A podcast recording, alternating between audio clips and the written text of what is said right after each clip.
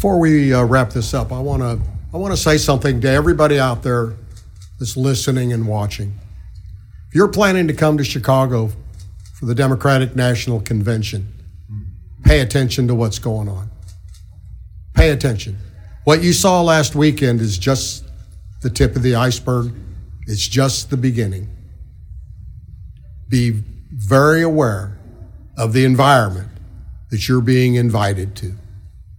Now, I understand the mayor said it's one hundred fifty million dollars floating around in their economy, but what's it worth? Is it worth your safety?